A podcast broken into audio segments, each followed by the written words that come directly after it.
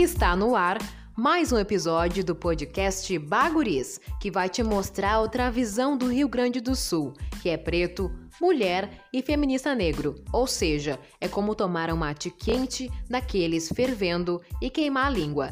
Vai te fazer repensar.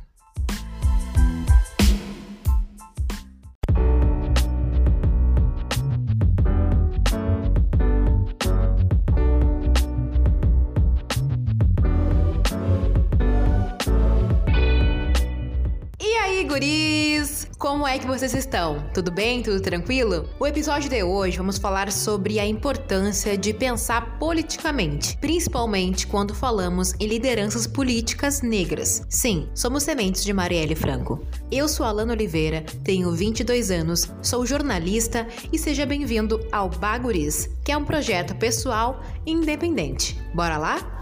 Gente, dia 1 de julho deste ano, a Câmara dos Deputados aprovou uma proposta que determina o adiamento das eleições municipais deste ano em razão da pandemia que estamos vivendo. Isso quer dizer que nos dias 15 de novembro vai ser o primeiro turno e no dia 29 de novembro será o segundo turno para eleger prefeitos, vice-prefeitos e vereadores. Essa emenda, além de outras coisas, permite ao Tribunal Superior Eleitoral fazer mudanças nas regras de recepção de votos, justificativas, auditoria e fiscalização no dia da eleição, inclusive quanto ao horário de funcionamento das sessões eleitorais, com a ideia de distribuição dos eleitores no período de votação para que todos estejamos seguros. Outro ponto interessante da gente destacar nessas divulgações do TSE é que cabe a esse órgão solicitar ao Congresso Nacional a marcação, via decreto legislativo, de datas alternativas de votação em municípios que estejam com a situação sanitária em risco. A data limite para a realização das votações nesses casos, ou seja, em municípios que apresentem riscos sanitários graves aos eleitores, é dia 27 de dezembro de 2020. 2020. Gravaram a data aí? Dia 15 de novembro e dia 29 de novembro de 2020 são as eleições municipais. É bom estarmos atentos às notícias dos próximos meses para a gente entender como é que vai funcionar aí nos municípios as recomendações até para os mesários. Então, gente, nesse episódio eu entrevistei dois jornalistas que têm uma pegada artística, são escritores, fazem poemas, enfim, uma série de coisas que vão nos ajudar a entender o que é pensar politicamente, entender os nuances de viver em sociedade. Somos seres sociáveis, temos modos de pensar e agir dentro de normas sociais de convivência, o que nos faz pensar em muitas coisas, como por exemplo, o protagonismo negro e o quanto é urgente que a gente se sinta representado por pessoas que levem adiante o que a gente acredita como sociedade. Às vezes parece até meio tópico pensar em representação política, mas é justamente a omissão, o desinteresse por esses assuntos e também não dá para ser ingênuo. É algo estruturado e não é tão acessível assim, até mesmo a linguagem, para que a gente não dê bola para a política, não discuta isso diariamente, só quando acontece algum escândalo desse tipo. Mas deveríamos refletir sempre quem está à frente do que defendemos, quantas Marielles Francos são mulheres negras fantásticas que estão aí nos escombros da nossa sociedade, sem visibilidade, sem apoio. Enfim, é um lance que precisamos pensar a longo prazo, não porque é ano de eleição municipal, mas porque somos seres políticos que defendem modos de pensar, de agir, com base em princípios e precisamos estar atentos a tudo que nos cerca. Chega de votar nulo, né, meu povo? Alguns pontos para a gente debater antes de começar a entrevista. Eu achei uma definição de que política é a atividade desempenhada pelo cidadão quando exerce seus direitos em assuntos públicos através da sua opinião e do seu voto. A palavra política tem sua origem da palavra grega polis, que significa cidade. Nesse sentido, determinava a ação empreendida pelas cidades-estados gregas para normalizar a convivência entre seus habitantes e com as cidades estados vizinha. Enfim, a política busca um consenso com a convivência pacífica em comunidade.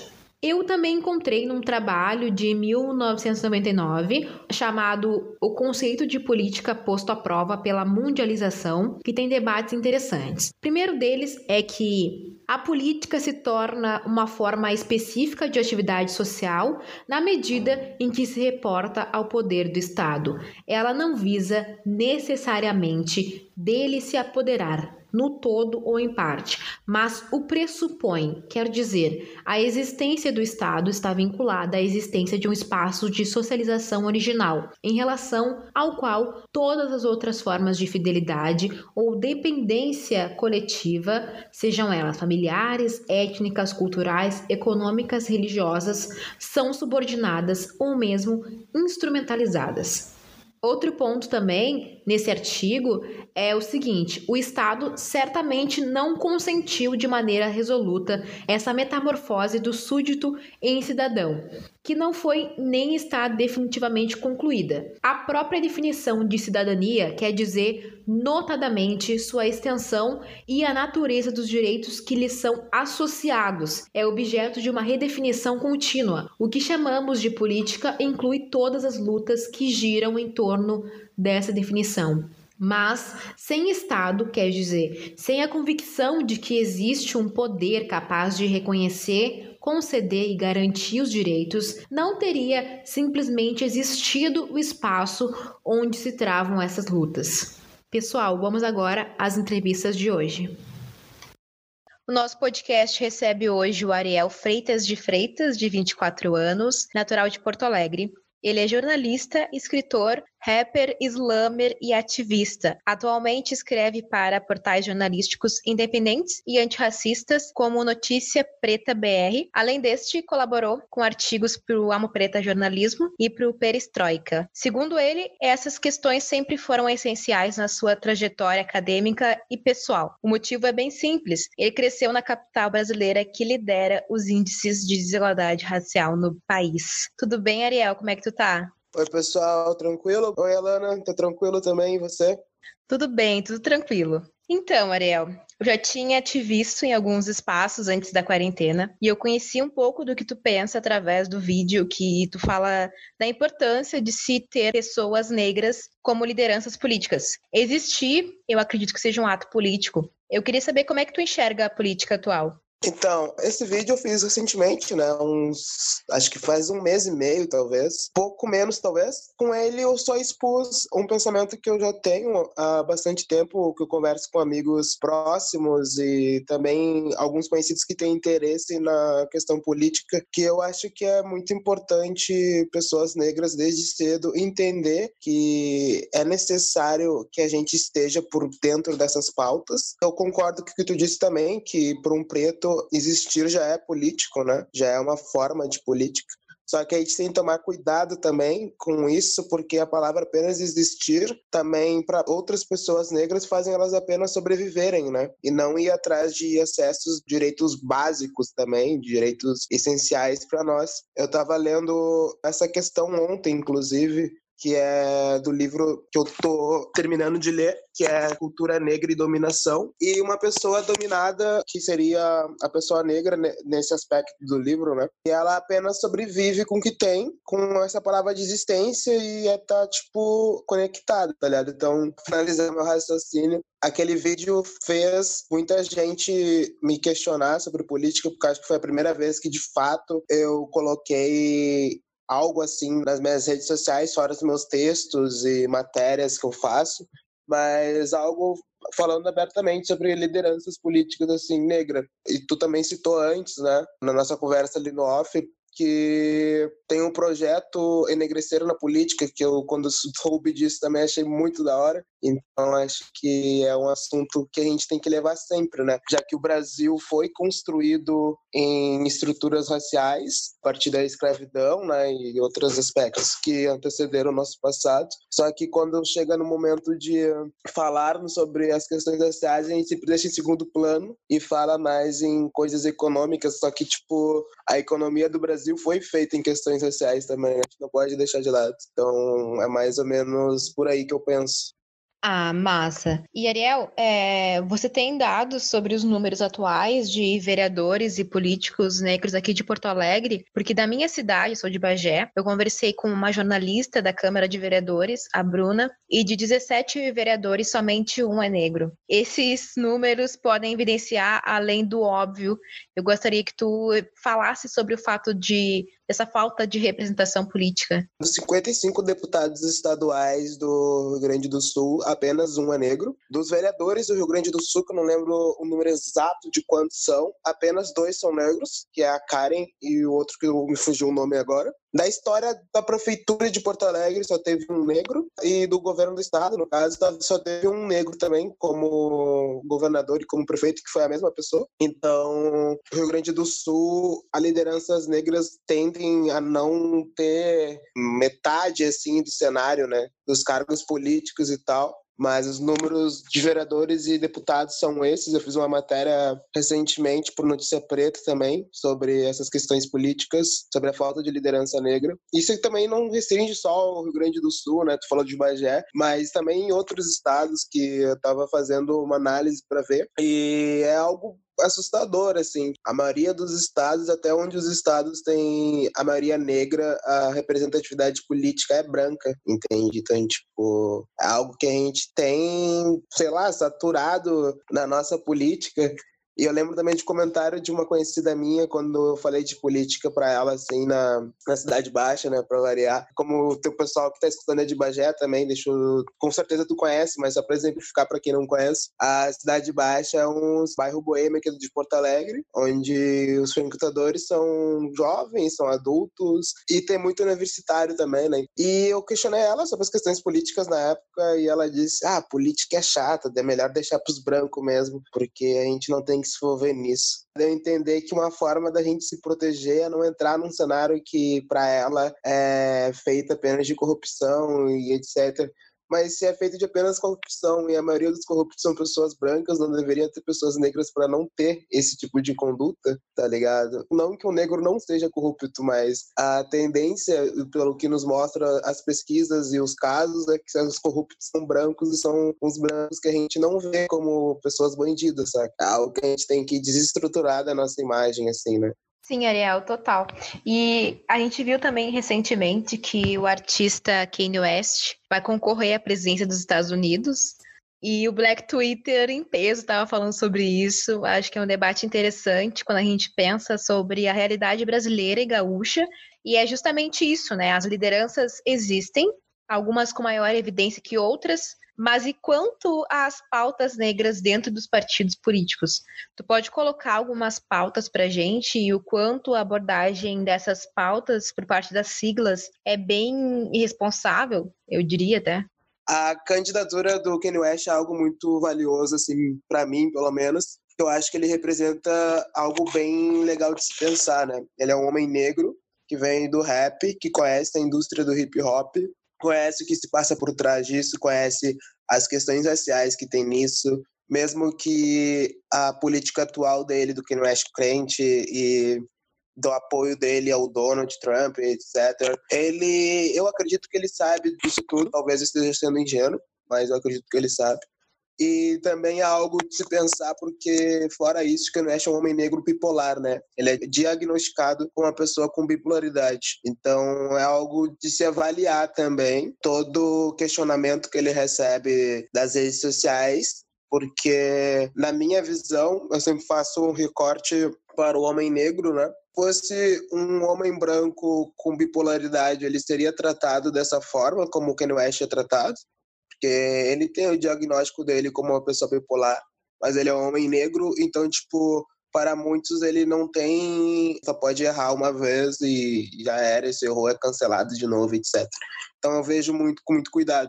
Se eu fosse americano e eu apoiaria ele, acho que não, não apoiaria ele, não, mesmo com tudo que eu disse nesse áudio. E políticas dos partidos, eu acho muito importante que os políticos pensem a respeito da invasão escolar do homem negro, né? Uma vez eu fui criticado em um ambiente assim universitário, quando um pessoal de amigos assim questionou onde estavam os homens negros no debate acadêmico assim, tá ligado?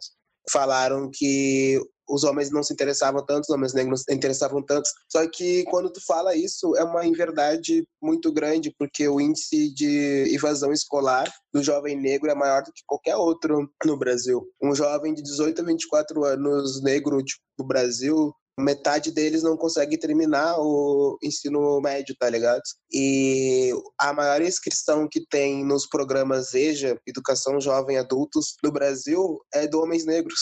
Mais da metade se forma pelo EJA.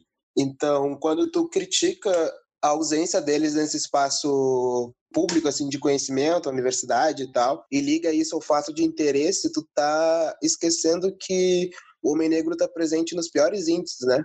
De evasão escolar, está presente nos presídios, está presente nos moradores de rua. Mais da metade dos moradores de rua de São Paulo são negros. Se não me engano, o número chega até 70, mas aí eu não vou, não vou chutar porque eu não lembro o número exato, mas eu posso afirmar que é mais da metade. Então, a gente tem que ter todo esse cuidado, né? Quando a gente trabalha nessas questões raciais, a gente tem que levar para esses partidos políticos essas questões que fazem um reparo no que o homem negro não tem acesso, né? E não que tenha que focar só nisso também, né? Tem que focar nas pautas que abrangem a comunidade negra, as mulheres negras. Quando a gente olha os piores índices, a gente consegue ver que a figura desses piores índices é um homem negro. Então tem algo errado nisso, sabe? Então é por aí mais ou menos que eu penso nas pautas que os partidos têm que pensar no Rio Grande do Sul e também fora daqui. Como que tu vê as questões raciais aqui no Rio Grande do Sul? Acredito que a localidade seja um ponto bem interessante. Eu sempre pontuo aqui no podcast, porque a gente pensa raça a partir desse lugar, né? Porque a gente mora aqui no Rio Grande do Sul, onde a gente também é minoria. No Rio Grande do Sul, eu enxergo as questões raciais de uma forma bem mais forte, assim, por dizer, né? Minha família vem do interior, Caçapava do Sul. Eu sou a primeira geração que nasceu em Porto Alegre, né? a família toda é do interior. E lá não tinha muitos negros também, mas eu sabia que a minha família era negra, né? Porque tipo os olhares já mostravam que a gente era negro. Só que aqui em Porto Alegre tinha mais convivência com pessoas pretas, meus todos meus amigos de infância, até os meus amigos acho que do ensino fundamental, a maioria são pessoas negras, né? Mas a localidade é algo muito importante nesse meu raciocínio, porque quando eu estudava ali no Morro Santana, que é o bairro onde eu cresci, onde minha família mora, a maioria dos meus amigos e conhecidos que eu via no dia a dia eram pessoas negras, né? Bairro periférico e tal. E então a maioria das pessoas que eu via era negra e tal. Tu já percebe que é negro olhando para as pessoas iguais a tu, né? Também sofre racismo com os poucos brancos que tem naquele ambiente escolar mas não algo muito pesado, não algo que me tirasse meu, meu dia, levasse minha brisa. Só que também eu mudei de escola na quarta série. Eu fui convidado a ser retirado da, da escola Porto Alegre porque eu estava frequentemente assinando o livro de ocorrências e tal. E aí eu fui para um colégio em um bairro mais conceituado, ali na Chácara das Pedras, perto do Iguatemi e tal, Shopping Iguatemi. Estudei lá, Chácara das Pedras é a divisa entre a Vila Jardim e a Bom Jesus, fica bem próximo um do outro. E aí eu tinha também amigos pretos por lá, mas aí tinha outros ambientes, né? Tinha pessoas brancas com muito mais poder aquisitivo do que qualquer outro ali, né? Enquanto o pessoal falava em passar o ano novo no magistério, que era a praia que eu sempre passava com a minha família, o pessoal tava falando de ir pro Rio de Janeiro, tava falando de ir para Miami, ir para esses lugares que estão distantes, né? E ali, nesse ambiente, eu percebi que as questões raciais batiam muito forte dependendo do bairro que tu tá. Isso foi uma criança de, sei lá, tinha 2006, acho que era 10 anos, 11 anos. Aí eu já comecei a perceber que a localidade te faz tu se sentir hostil em alguns momentos, né? E aí, depois do ensino fundamental, eu fui para um colégio Piratini, que era Auxiliadora, 24 de outubro ali, que é um colégio em um bairro muito chique, onde a maioria são pessoas brancas, é um bairro nobre. E lá, se eu já sabia que em determinados momentos a hostilidade ia ser presente no, na Chácara das Pedras, no Moinho de Vento, todo momento eu me olhava como um estranho, assim, tipo, os olhares eram muito fortes para ti. Então, todos os lugares que eu entrava, em estabelecimentos comerciais ali do bairro, eu já entrava sabendo que tinha câmera me seguindo e tal, e tinha os caras por perto. Então, a questão racial é muito latente no Rio Grande do Sul, em Porto Alegre, inclusive, é muito forte. As pessoas que vêm de fora, eu tenho conhecidos cariocas, paulistas e tal, eles até questionam, porque lá fora no Rio, tu vê bastante negro, em São Paulo tu vê bastante negros e outras raças também, né? Só que tu não percebe um olhar tão pesado como aqui em Porto Alegre, né? Tipo, tu que é de Bagé, deve saber que o olhar que, tu, que o pessoal te vê é bem diferente.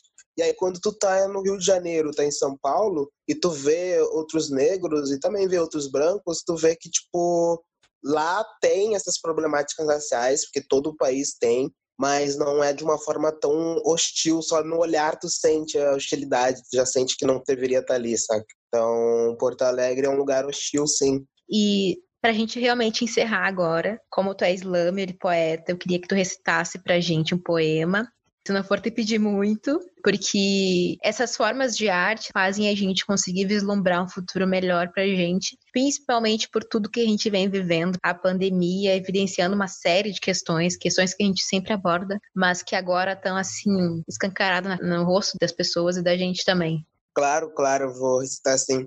As minhas rimas são diretas, pois meu foco é a cena. Vim para deixar a cidade alerta sem ser programa do Datena. Vim para resolver o X da questão, mesmo muitos me considerando o maior problema. Sim, eu vim mostrar realidades através de um poema. Os nossos pretos são chaves, mas não são negócios. Então não abuse da nossa cultura para benefício próprio. Eu vou cuspir verdades para fugir do ódio, antes que acumule mais ingrediente para bomba relógio.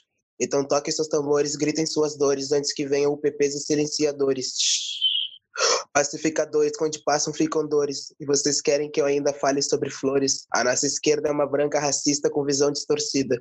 Que Deus proteja os homens pretos, pois somos os primeiros a perder a vida. E um beco sem saída, com medo da batida. E nem faço referência a carros, talvez no motorista que já desce armado. Pedindo documento, mesmo que eu não tenha feito nada errado. Eu só nasci preto. E eu sei que pra ti isso é pecado. E do outro lado, dizem que somos todos iguais mas só o nosso sangue rega o chão igual aos nossos ancestrais. Só os nossos sentimentos, hora vem, hora vai. Eu até acho que é bastante, já que somos considerados animais. E nessa selva de concreto, King Kong não encontra paz, pois o público nunca satisfeito sempre pede algo a mais. É por isso que vocês nunca vão entender o cores e valores do Racionais. Respondendo à pergunta do Bruno Negrão, que nem tinha me perguntado, e se Jesus fosse preto? Eu respondo, se fosse branco do olho azul, Irmão, ele não tinha sido nem crucificado. Essa aí é a minha poesia. Bah, eu queria te agradecer. Muito obrigada por ter topado para fomentar mesmo a poesia e a arte. Deixa tuas redes sociais aí para o pessoal que quiser entrar em contato contigo. Claro, eu que agradeço, na verdade, a oportunidade de conversar. Minhas redes sociais são todas com o mesmo user, né? Ariel com dois i Freitas, tudo junto, né? Caso alguém se interesse em algum texto meu, pode procurar no Medium, pelo meu nome, assim como eu citei no, com o mesmo user, ou no Alma Preta Jornalismo, que tem uma série de textos meus por lá e provavelmente nessa semana ainda sai mais um novo. Ou nas minhas matérias no Notícia Preta, que é só botar Ariel Freitas Notícia Preta que aparece por lá. Então acho que são esses meus canais de comunicação. Agradeço muito a oportunidade, sempre que precisar estamos aí.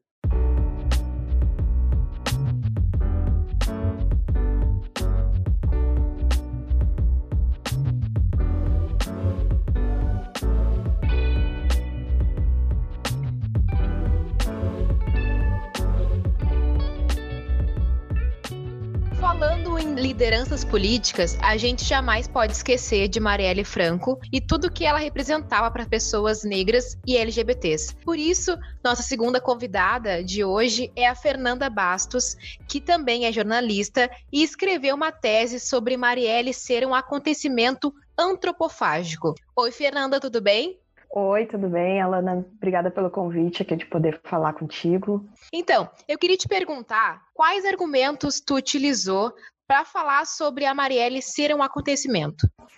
Perfeito, Alana. Na dissertação, né, é, eu acompanhei, então, apontei que esse assassinato da Marielle Franco despertava aí um conceito que é muito caro à comunicação, né, que é o de acontecimento público.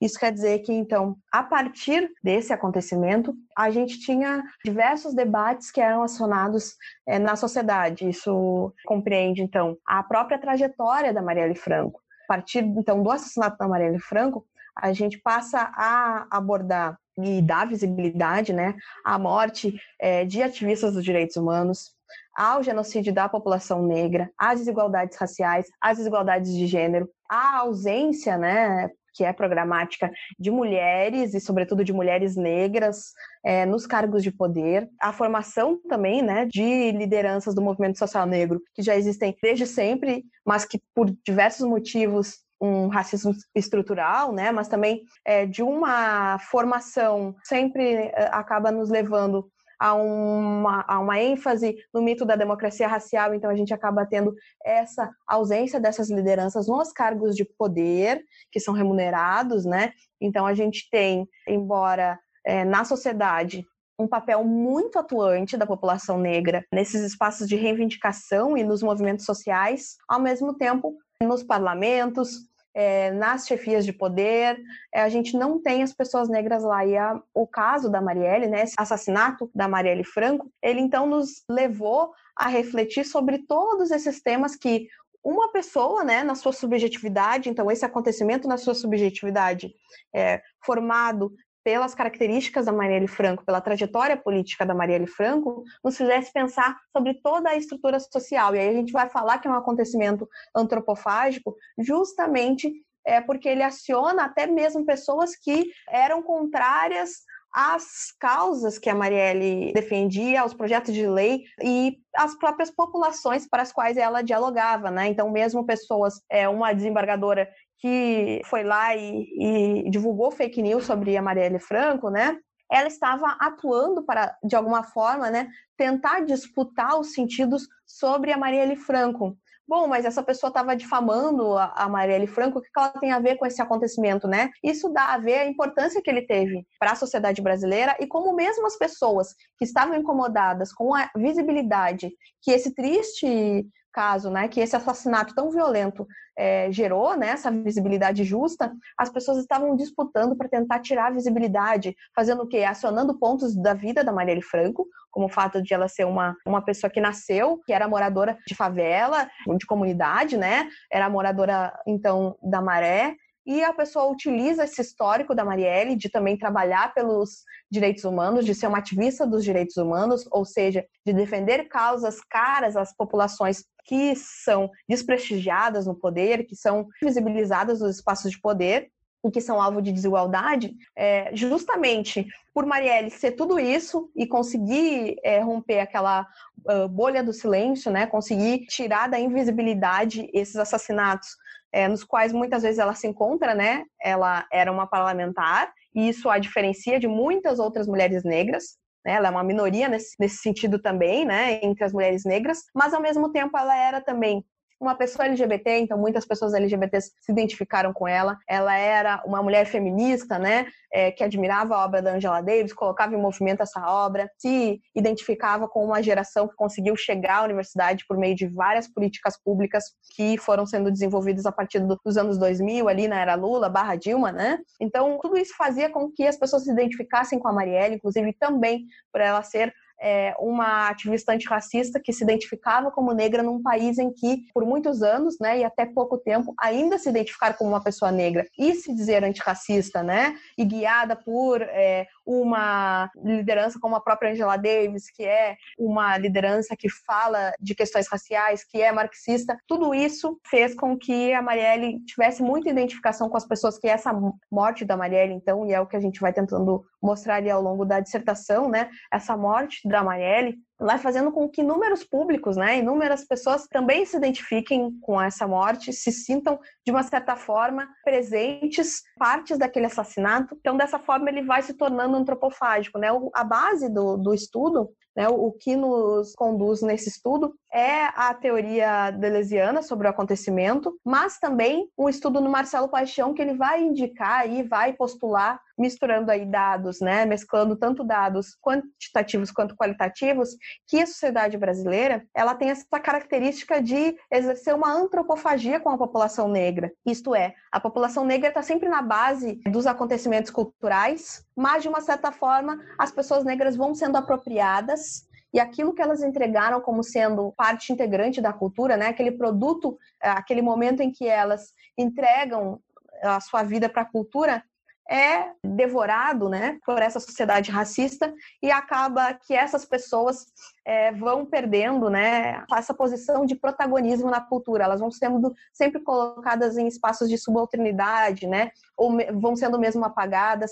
Ele fala sobre isso a respeito da política de cotas, né, que vai mobilizar diversos agentes aí é, do campo intelectual que vão se manifestar contra a adoção da política de cotas, né, e, e a partir disso ele desenvolve então esse texto que é uma inspiração para nós, né. Então a gente parte dessa ideia dessa antropofagia e vai vendo aí como a Marielle vai sendo apropriada. Isso significa que ela vai sendo apropriada, nós mapeamos né, algumas entradas disso, ela vai sendo apropriada tanto por pessoas que eram favoráveis às causas que ela defendia, tanto por pessoas que eram contrárias e que permanecem contrárias. Esses dois grupos de pessoas vão se envolvendo com o acontecimento, acionando o período anterior a essa morte, né? Então elas vão buscar na trajetória da Marielle características que possibilitem que elas produzam discursos sobre a Marielle, tanto favoráveis a ela quanto negativos à Marielle, né? E aí o caso das fake news é exemplar disso. E ao mesmo tempo tem uma apropriação, uma antropofagia que se dá como item de consumo, né? Então Marielle se tornando símbolo para camisetas, né? Suas frases, ou mesmo a imagem dela, é, bottoms, até sanduíche, né? Foi feito. Já me estendendo um pouco aqui, mas tentando dar um pouco conta do que foi feito nessa dissertação, foi tentar entender esse acontecimento pensando nos seus desdobramentos como item consumido já, né? Como é que esse, esse acontecimento surge, de que forma ele, ele aparece nas mídias, né? E aí as mídias vão ser esse sismógrafo, elas vão indicar como é que esse acontecimento vai sendo apropriado e ao mesmo tempo é um acontecimento que está indevido, né? Então ele vai para o passado, ele vai para o período em que a Marielle estava viva, volta para o período desse assassinato que nos deixou tão abalados. Ao mesmo tempo também ele é muito apropriado para integrantes é, de diversos coletivos ligados ao antirracismo, né? Coletivos negros e vai então sendo consumido com diversos fins embora a própria né, Marielle, que está no centro aí dessa subjetividade, passe a ser consumida nessa escala somente após a sua morte. E a dissertação passa por esse enfrentamento também, né, de que Marielle só se torna um acontecimento porque ela morre, né, que é justamente o que vai estar no cerne dessa ideia de uma antropofagia, que é o que a gente buscar a força do outro mas para buscar a força do outro, a gente tem que consumi-lo, ele tem que acabar, né? Para a gente se fazer valer. Então, para buscar essa força na Marielle, tem que justamente acontecer a morte dela. Então, em linhas gerais, aí, é, ao longo das pouco mais de 140 páginas do texto, aí é um pouco isso que, que se tenta pensar, se, se tenta refletir na dissertação. Eu digo por mim, Fernanda, fiquei bastante abalada com o assassinato da Marielle. Eu conhecia um pouco sobre ela antes desse fato acontecer, mas depois que aconteceu, a gente percebeu, eu participei de diversas movimentações. Eu sou de Bagé, não sei se eu te falei isso, interior do estado. E lá em Bagé a gente fez algumas movimentações e eu acredito que todo mundo fez, né? Em diversos países a gente teve movimentações políticas. E eu queria te perguntar justamente isso. Qual a importância de termos lideranças políticas negras como a Marielle Franco foi? Olha, penso por mim, assim, né, como jornalista, o, a descoberta que foi para mim saber, por exemplo, da imprensa negra. E eu não sabia que tu era do interior, né? Eu sempre coloco o meu lugar de fala como uma porto-alegrense, né? Se for levar em conta é, a situação aqui do racismo em Porto Alegre, que eu teimo, não só em Porto Alegre, no Rio Grande do Sul, né? Que eu teimo com algumas amigas de fora, que elas dizem, não, mas tem muito racismo no Brasil inteiro. Eu digo, é, mas aqui no Rio Grande do Sul ele tem umas características, né? E aí eu sempre lembro do, do Stuart Hall, né? Falando falando que o racismo ele, ele tem né, suas características sempre adaptadas ao local onde ele está ocorrendo, né? É, mas realmente esse, esse assassinato foi um, um, acontecimento muito grande, né, que mobilizou a gente, porque não é fácil produzir uma liderança como a Marielle Franco. Em algum momento lá no texto da dissertação, né, eu tento pensar um pouco sobre isso. Acho que futuramente talvez seja possível falar um pouco mais sobre isso, né, que é até um ponto, por assim dizer, polêmico. Mas o quanto uma ideia de que a gente encontra em alguns slogans, né, que são reconfortantes, né? Como a ideia de que a Marielle virou semente, é lógico que é, a gente precisa pensar dessa forma, é, mas é muito difícil produzir lideranças como a Marielle Franco, né? Nós temos na população negra muitas lideranças, mas ao mesmo tempo nós temos toda uma estrutura montada, não só pelo Estado, pela iniciativa privada, né? Pelas elites que mantêm os, os ambientes fechados para ocupação de espaço, né? Mas a gente tem que também encarar que é uma, uma liderança rara, né? Uma liderança que consegue é, superar diversas desigualdades, é, diversos enquadramentos que são considerados pela sociedade é, negativos, né? E chegar num cargo como de ser vereadora de uma das principais capitais do país, né? Então, a Marielle era uma liderança muito valorizada, né? Uma liderança que a gente tinha e que possivelmente não vai produzir tão logo uma liderança da qualidade de formação e de trajetória como a da Marielle, né? Basta ver é, os discursos dela, o, o, trabalho também dela na Câmara, né? Os projetos que ela tinha. Ela tinha uma ideia sobre a sua atuação política é, muito desenvolvida, que às vezes a gente leva pô, décadas para construir, é, mas ao mesmo tempo, assim, né, eu lamento, então, por um lado, a, a perda dessa liderança, pelo que ela se mostrava como uma conduta positiva para a formação de outras, né? Ao mesmo tempo, fico muito feliz com a formação do Instituto Marielle Franco, por exemplo, e de outras iniciativas que, sobretudo, mulheres negras, né, é, estão conduzindo aí, como a própria irmã da Marielle, a Nelly Franco, a filha dela, né, Luiara, e tantas outras é, mulheres ligadas ao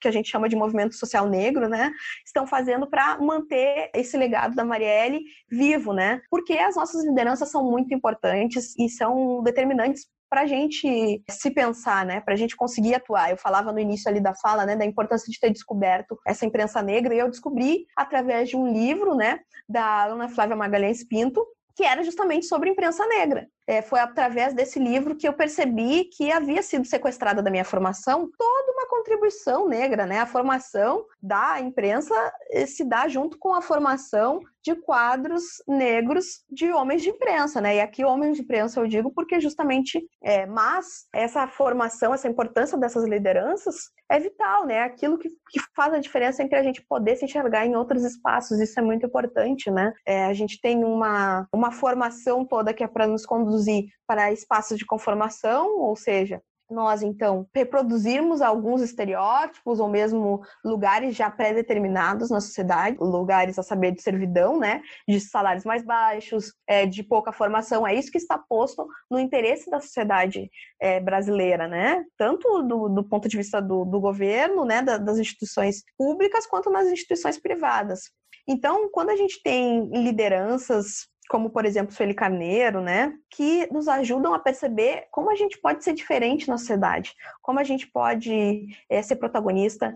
A gente tem a nossa história para contar, como na, na sua dimensão racial, mas também na sua dimensão subjetiva é muito importante que elas estejam nos cargos também. Então, por exemplo, eu saldo muito que a Renata Souza, por exemplo, que era uma das assessoras da Marielle Franco, né, tenha conseguido também se eleger, a Daniela Monteiro também. É importante que a gente tenha essas lideranças com cargos públicos para que as nossas pautas cheguem e a gente possa dar também o crédito para as pessoas negras, porque há diversas políticas no Brasil que são adotadas e que são fruto do movimento social negro e que acabam recebendo crédito a pessoas brancas, né, que estavam no poder naquele momento, que são importantes, são aliados, mas que não foram as criadoras dessas políticas e que não tiveram que aturar, é, por exemplo, sabatinas e, e outros processos para conseguir serem ouvidas, né? Então é muito importante pensar que uma formação política como a Marielle tem que estar registrada e um pouco do interesse na dissertação era isso, né? Deixar mais um registro que possa ser uma das narrativas sobre a Marielle para que a gente possa pensar nesse, nesse acontecimento como um acontecimento que nos traz conhecimento, que pode nos ajudar a formar outras lideranças e, sobretudo, dar o lugar devido a essas lideranças, que o fim delas não seja o assassinato, que o fim delas não seja ter seus livros descobertos só depois da sua morte, por exemplo, e inúmeros casos que a gente possa contar das nossas lideranças negras, né? ter conhecimento das nossas lideranças, de como elas, elas atuaram, né? Eu gosto muito, voltando, né, na, na Sueli Carneiro, ela menciona, né, em um dos seus textos que as pessoas é, brancas, né, quando tem um momento de crise, elas voltam para os seus clássicos. E ela chama atenção que nós também temos que nos voltar para os nossos clássicos. E nós temos já os nossos clássicos, né? É, a gente tem um movimento social negro que vem lutando aí muito tempo, com governos diversos, com manifestações das elites diversas e que tomaram estratégias que são estratégias que nós devemos aprender através delas, né? Nós temos que aprender, então, o papel dessas lideranças, né, e dessa formação política, de que essas lideranças estejam na política, exercendo esse papel de protagonismo, é essencial, né? A gente tem realmente que pensar em como viabilizar as nossas lideranças para que elas estejam em segurança e também recebendo um apoio e uma legitimidade públicas condizente com o que elas estão produzindo culturalmente, que é muita coisa, né? É verdade, Fernanda. E eu não sei se tu concorda comigo, mas esse processo de se ter poucas pessoas negras em papéis de poder na sociedade, principalmente políticos, né, diz muito sobre como o Brasil e o Sul lidam com as questões raciais. Eu queria saber como que tu enxerga isso o diagnóstico que tu faz está correto, né? Quanto mais branco é o espaço em que a gente está circulando ou que a gente está observando, mais bem sucedido foi as políticas ali, né, de, de embranquecimento e também de invisibilização, né, de expulsão mesmo das pessoas negras. Isso é fácil de perceber, né? Embora para a maioria das pessoas brancas seja também, ao mesmo tempo, difícil de admitir, né? Então, é muito interessante a gente pensar, né, o quanto o próprio Rio Grande do Sul tem essa negação da questão racial, né? não gosta de falar sobre isso, embora aqui seja um dos estados que mais se produza textos racialistas, né? As pessoas gostam de falar da sua origem, que elas são é, europeias, né? Então, ao mesmo tempo, uma ênfase nessa racialidade que para muitos já está ultrapassado, não se tem que mais falar de raça, né? E quando chega na nossa racialização como negros, né, há uma total negação e até uma ideia de quando a gente fala sobre isso é agressivo. E está totalmente ligado a essa vitória, né, esse triunfo do mito da democracia racial como uma ideologia dominante, que faz com que uma pessoa negra seja vista como radical quando se assume como negra, quando se auto-identifica, e uma pessoa que, quando diz que tem origem europeia, seja vista diferentemente, né, como alguém que justamente está falando sobre algo que é natural dela, né. Então tem aí dois pesos e duas medidas que é, falam de uma historicidade, né? Nós temos uma história aí que passa pela universidade, né? Passa pelos estudos é, ditos científicos que ratificaram, né? Que muitas vezes trouxeram até à tona esse preconceito mascarado como uma teoria, mascarado como um desejo de, de, se dizer sempre que não, mas não existe essa diferença de raça, não, o brasileiro ele vê a mulher negra como uma mãe como a todos, né? Então, eh, justamente a gente vai ver que foram os pensadores negros, não por acaso, que romperam com esse silenciamento e com esse desejo de forjar o mito das três raças lá como sendo uma formação pacífica e que não foi, né? Então a gente tem que recorrer a essa historicidade para entender, mas sobretudo ler os teóricos, né? Eu busquei, tentei trazer aí na, na dissertação, né, no, ao longo do texto, um pouco dessa historicidade, né? De como é que se dá essa integração ou essa tentativa de integração do negro por parte de uma sociedade que a todo tempo está tentando repeli-lo, né? Então, é um movimento difícil, há sempre muita dificuldade de se integrar, e você fica naquele dilema, né? Porque mesmo é, no caso da Marielle, né? Eu, eu, gosto de lembrar desse caso, quando a Marielle foi eleita, algumas das matérias enfatizavam que a Marielle tinha sido eleita não necessariamente pelas regiões periféricas, né? Tentando fazer aí uma alusão ao fato de que, bom, a Marielle então seria também uma, uma pessoa que chegou ao poder por conta de populações mais ricas, da classe média, como se isso fosse um problema, né? Na verdade, a gente pensa que seria até natural, né? Levando em consideração que a Marielle era uma liderança muito forte e os temas que ela tratava, como o próprio feminismo, né, as políticas voltadas às mulheres, estão em voga já há muitos anos.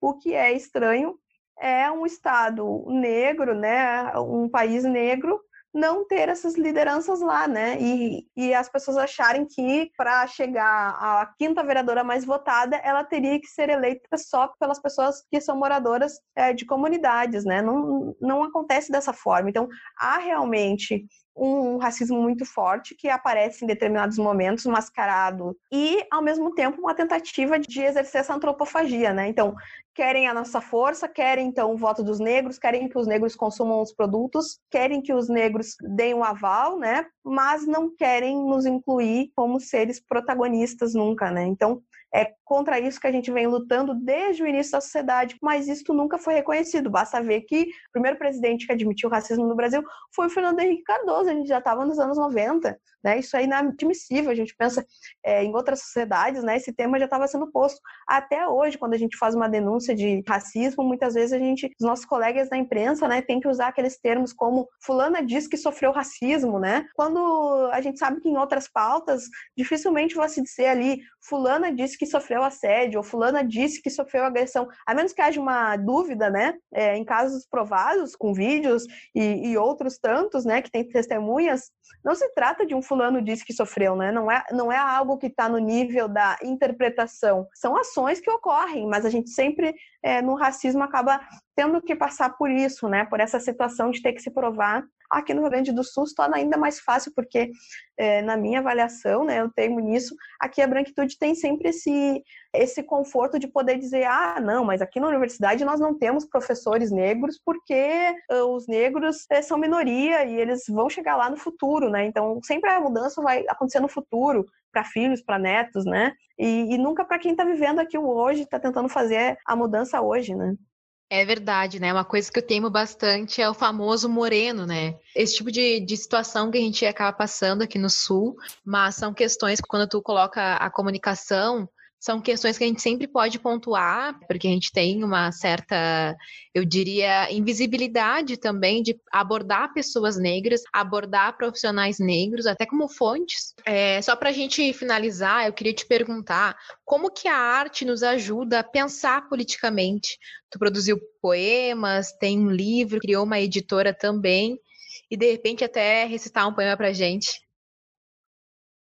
eu tenho essa posição, né, que é embasada nas leituras que eu fiz, de que a arte é política, né? não, não vejo essa separação que pessoas pode ser muito natural, né? Para mim, que sou leitora do Sartre, que sou leitora da Toni Morrison, que sou leitora da June Jordan, sou leitora da Conceição Evaristo, sou leitora da Sueli Carneiro, toda essa formação, né, que eu tenho me leva a considerar a arte como uma atitude política, né? Por que, que a gente precisa representar a vida fora da vida, né?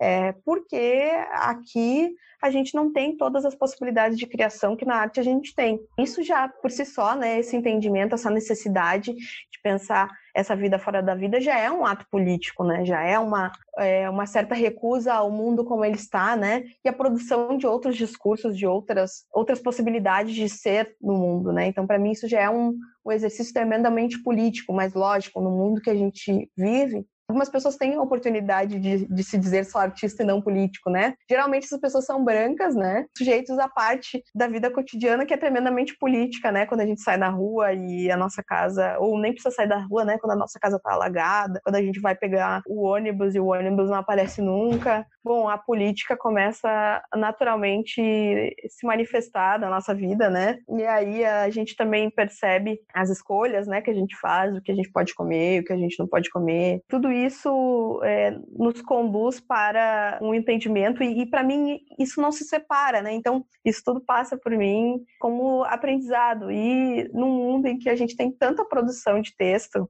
e de livros, eu sempre acreditei que se eu tivesse que vir, teria que ser para não necessariamente para fazer algo inédito, porque essa ideia da originalidade na, na, na, arte, né, é algo que é perda de tempo, mas que pudesse trazer algo que acrescentasse, né, acrescentasse a mulheres da minha geração, a possíveis leitoras, né, que a minha mãe também pudesse ler e achar que não perdeu a viagem. Enfim, é, eu pensava sobre isso. E foi o que me moveu também a criar a editora, juntamente com o crítico literário Luiz Maurício Azevedo, né, para pensar essa ausência. Não estão lá porque elas não recebem oportunidade e porque há uma escolha das editoras de ter seus corpos diretivos, também seus funcionários, majoritariamente, quando não totalmente, pessoas brancas, né?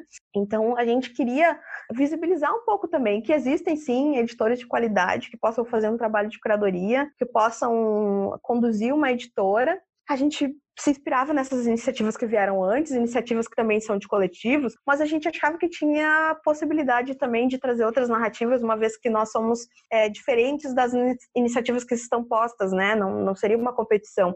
E aqui no Sul a gente não tinha uma iniciativa negra, então era importante também ter aqui para a gente ter essa experiência, para a gente aprender, para a gente visibilizar. A gente considera que a gente teve muito êxito. Era muito difícil, por exemplo, conseguir pautar na imprensa lançamentos de livros de autores negros. Conseguimos pautar isso, tornar uma coisa regular, ter uma relação. Né? Os jornais passaram a perceber que não era correto também ter só lançamentos de autores negros, mas não só autores, né? Se relacionar, é, quantos jornalistas podem dizer que se relacionam com assessoras de imprensa ou editoras negras, né, no contato diário? Isso é muito raro. Então a gente pensou em tudo isso, né? A gente tentou trazer para a editora um pouco desses questionamentos e não sei se eu te respondo de tudo, mas vou ler o poema então, e aí qualquer coisa, Alana, depois tu me disse, tá?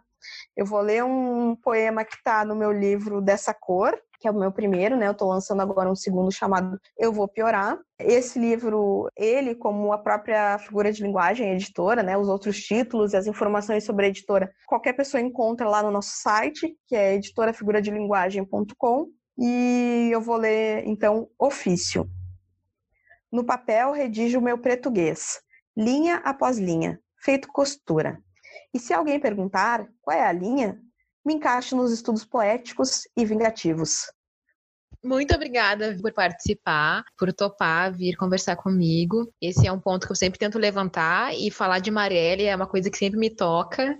Então, quando eu descobri o teu Instagram, quando eu descobri a tua trajetória, eu fiquei bem inspirada para, meu Deus, preciso entrevistar essa pessoa. E muito obrigada por ter contribuído com a gente.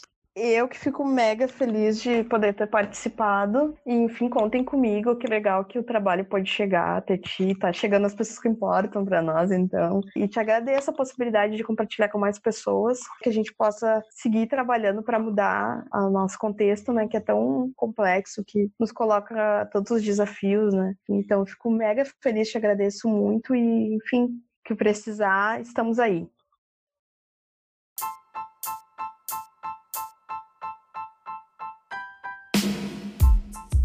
E está chegando ao fim este episódio. Eu te espero na próxima terça-feira com mais baguris para vocês, trazendo temas que eu queria sentar e conversar no recreio. Um beijo e até logo.